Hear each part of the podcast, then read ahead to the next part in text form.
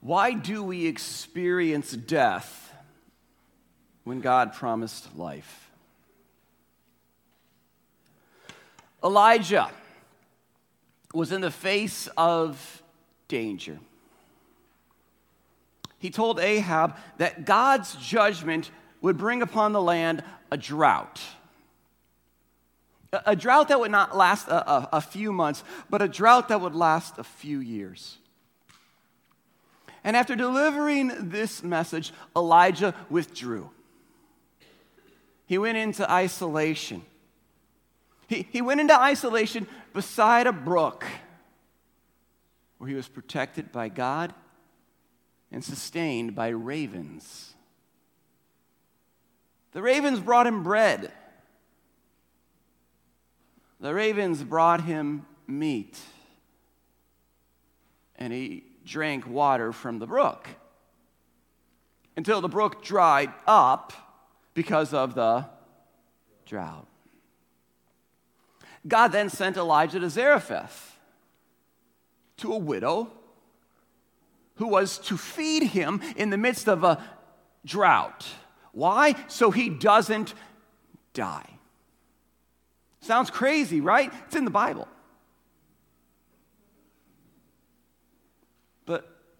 Elijah goes, and as he's going, he meets this widow who's gathering sticks, and he asks for some water to drink and some bread to eat.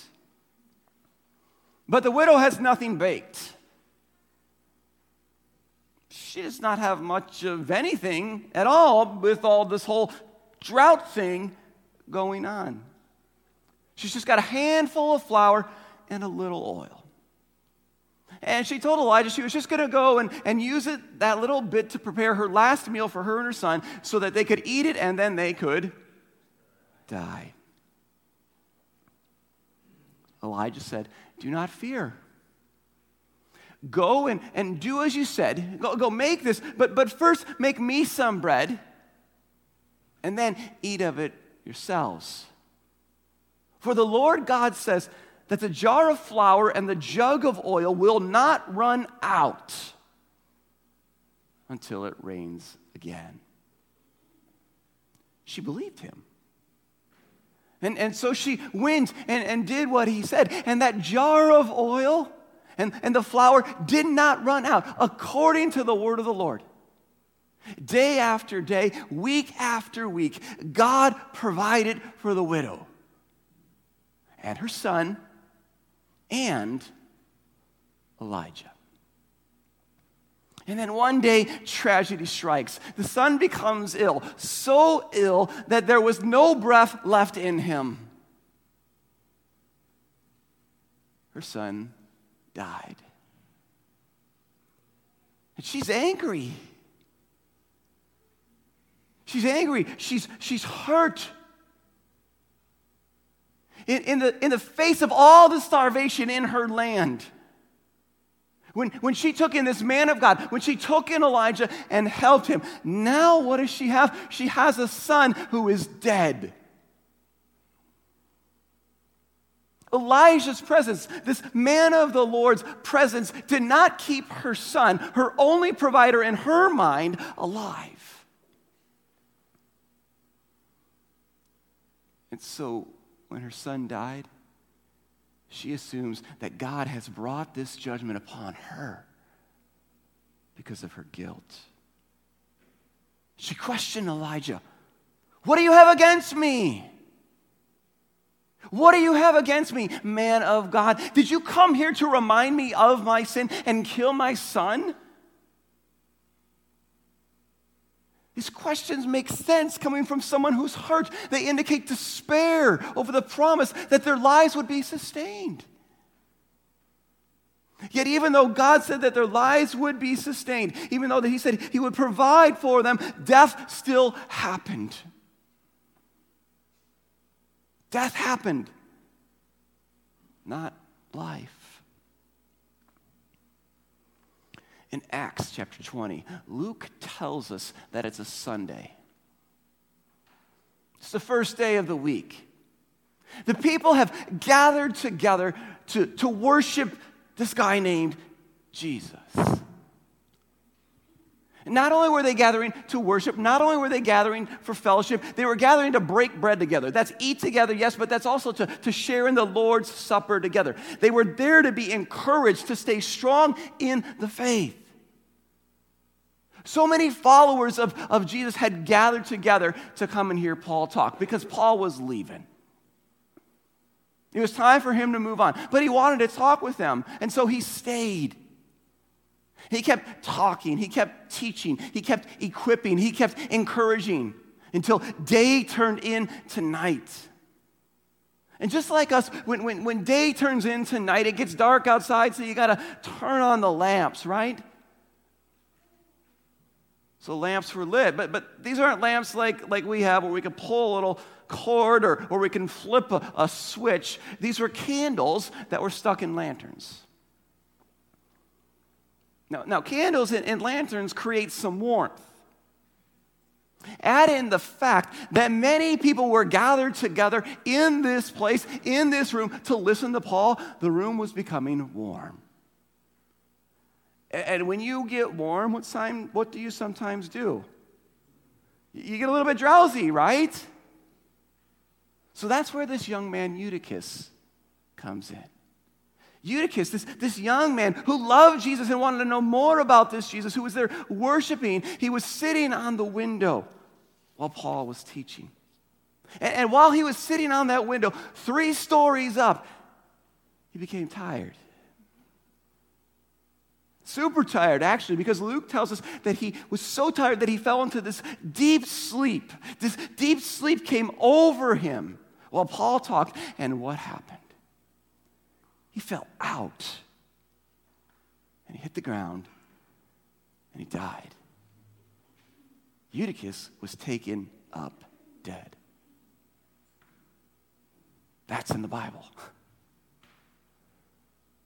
Once again, death happened, not life. Over and over and over again what do we see? We see death happened.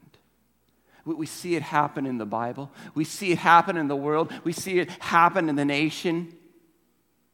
And yes, we see it in our lives. No matter where we look, death happens.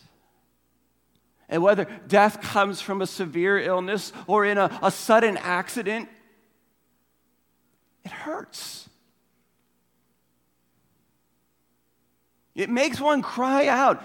It makes one question. It, it, it, hurts. It makes us angry because it's not supposed to be this way. God said so. Death was not supposed to be part of the plan. This past Friday night, I sat with my brothers and sisters in Christ at Servant of the Shepherd Church here in River Falls as we grieved the loss of our friend Steve. Now, those of you who worshiped with us this past Lenten season may know Steve as the bailiff, doing each of our six weeks of the play. This past week, his life suddenly came to an end. And while I sat there in a pew, much like you guys are right now, and, and listened, this grief washed over me.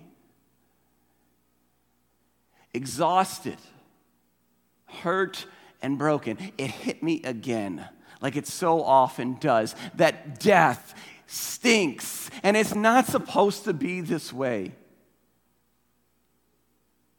Yet death happens, and it hurts.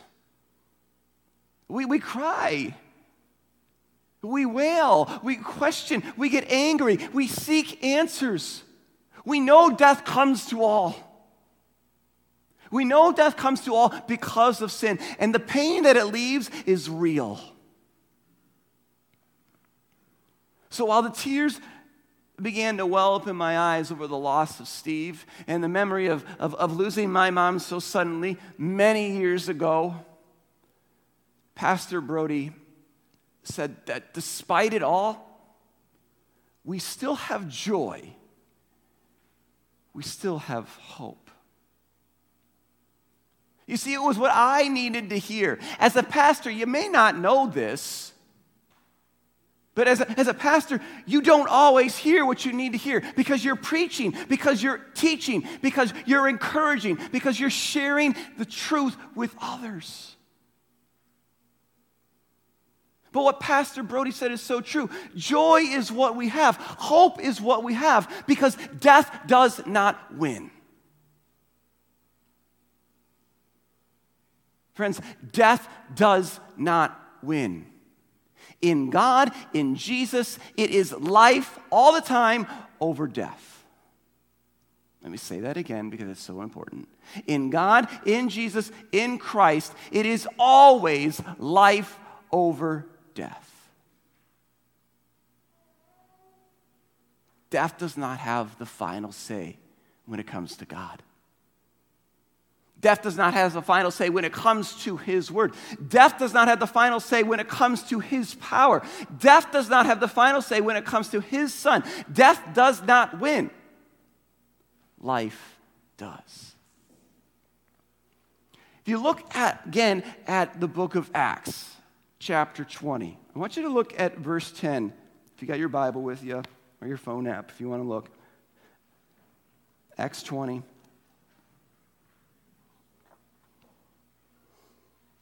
Verse 10 says this Paul went down and bent over him, and taking him in his arms, said, Do not be alarmed, for his life is in him. Eutychus fell, and Paul went down right away. He bent over Eutychus, which, by the way, Eutychus' name means fortunate. Picked him up in his arms and said, Don't be alarmed.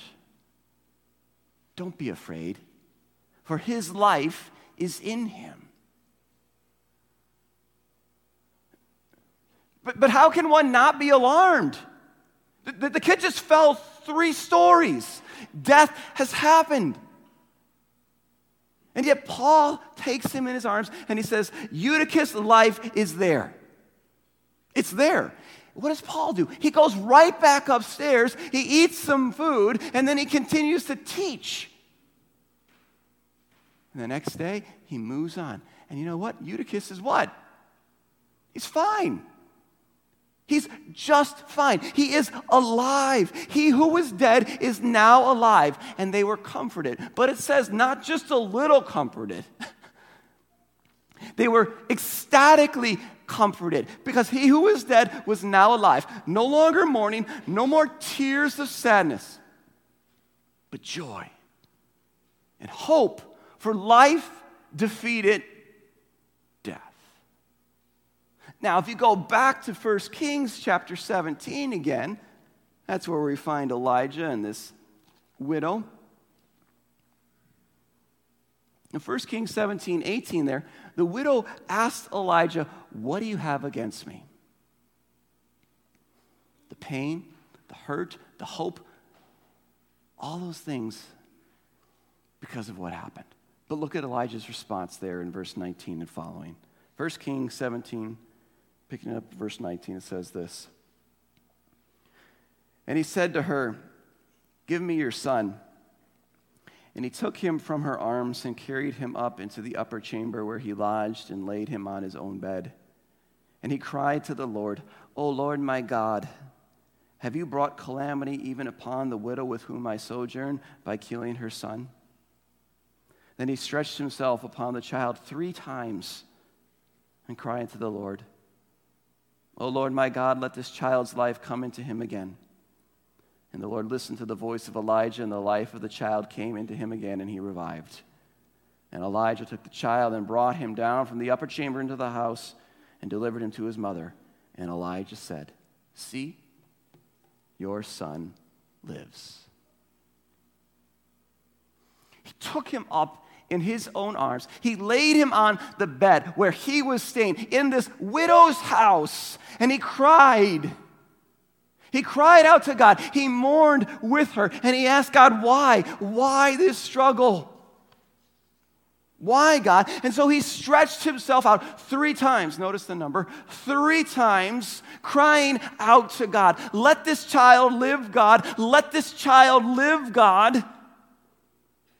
And God did what only God can do. He brought this child from death to life. Elijah brought the kid down, gave him back to his mother.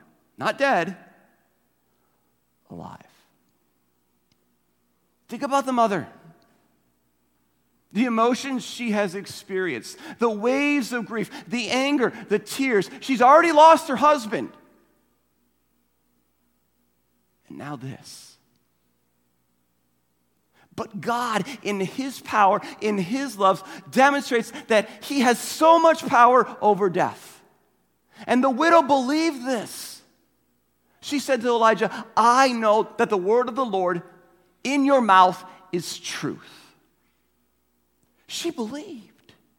She believed in God. She believed in the one true God who takes death and brings Friends, these are just two of about eight or nine examples in the Bible where the power and love of God is shown, where we see that death does not win. If you're going to leave here with one thing in your head today, it's that fact death does not win. And, and so we have this opportunity to believe God's word like the widow. We have this opportunity to rejoice like those who are mourned, that are, are, are more than just a little bit comforted by Eutychus' life being brought back. We believe and celebrate the truth that is spoken here today.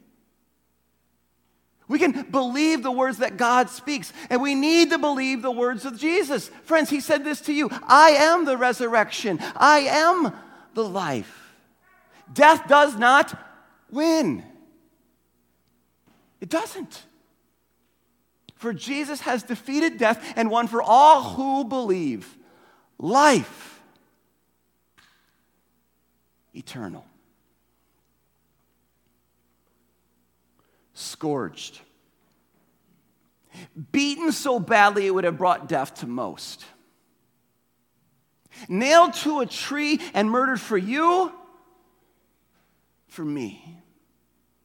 The last breath was taken. The whole world was shaken as God, as Jesus breathed his last and died.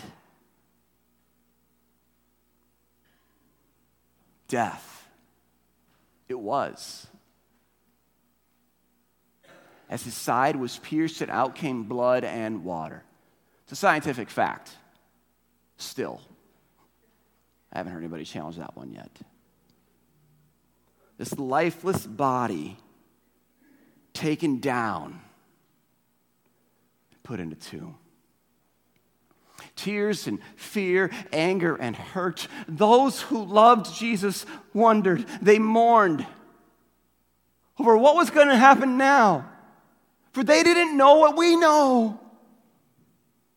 They didn't know that God was actively working the greatest miracle of all time.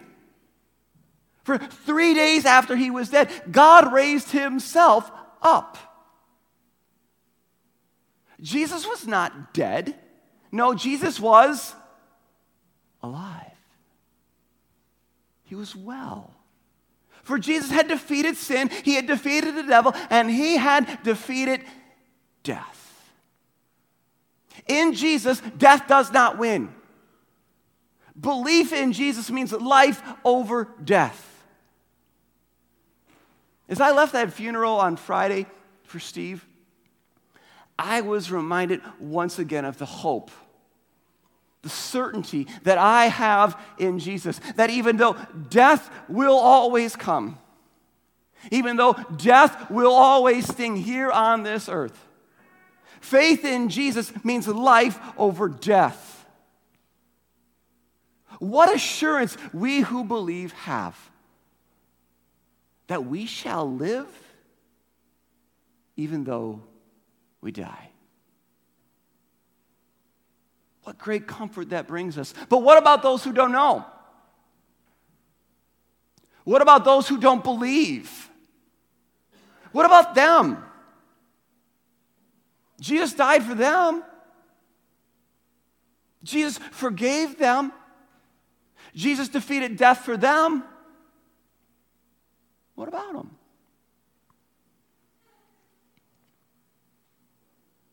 How will they know if they've never heard? How will they believe if they've never been told? You see, friends, by the power of the Holy Spirit, you know. By the power of that same Holy Spirit, you can tell. By the power of that same Holy Spirit, you can daily know, grow, show, and share with others the joy that comes in the assurance of Jesus' words I am the resurrection and the life. Whoever believes in me, though he die, yet shall he live. And everyone who lives and believes in me shall never die. Amen and amen.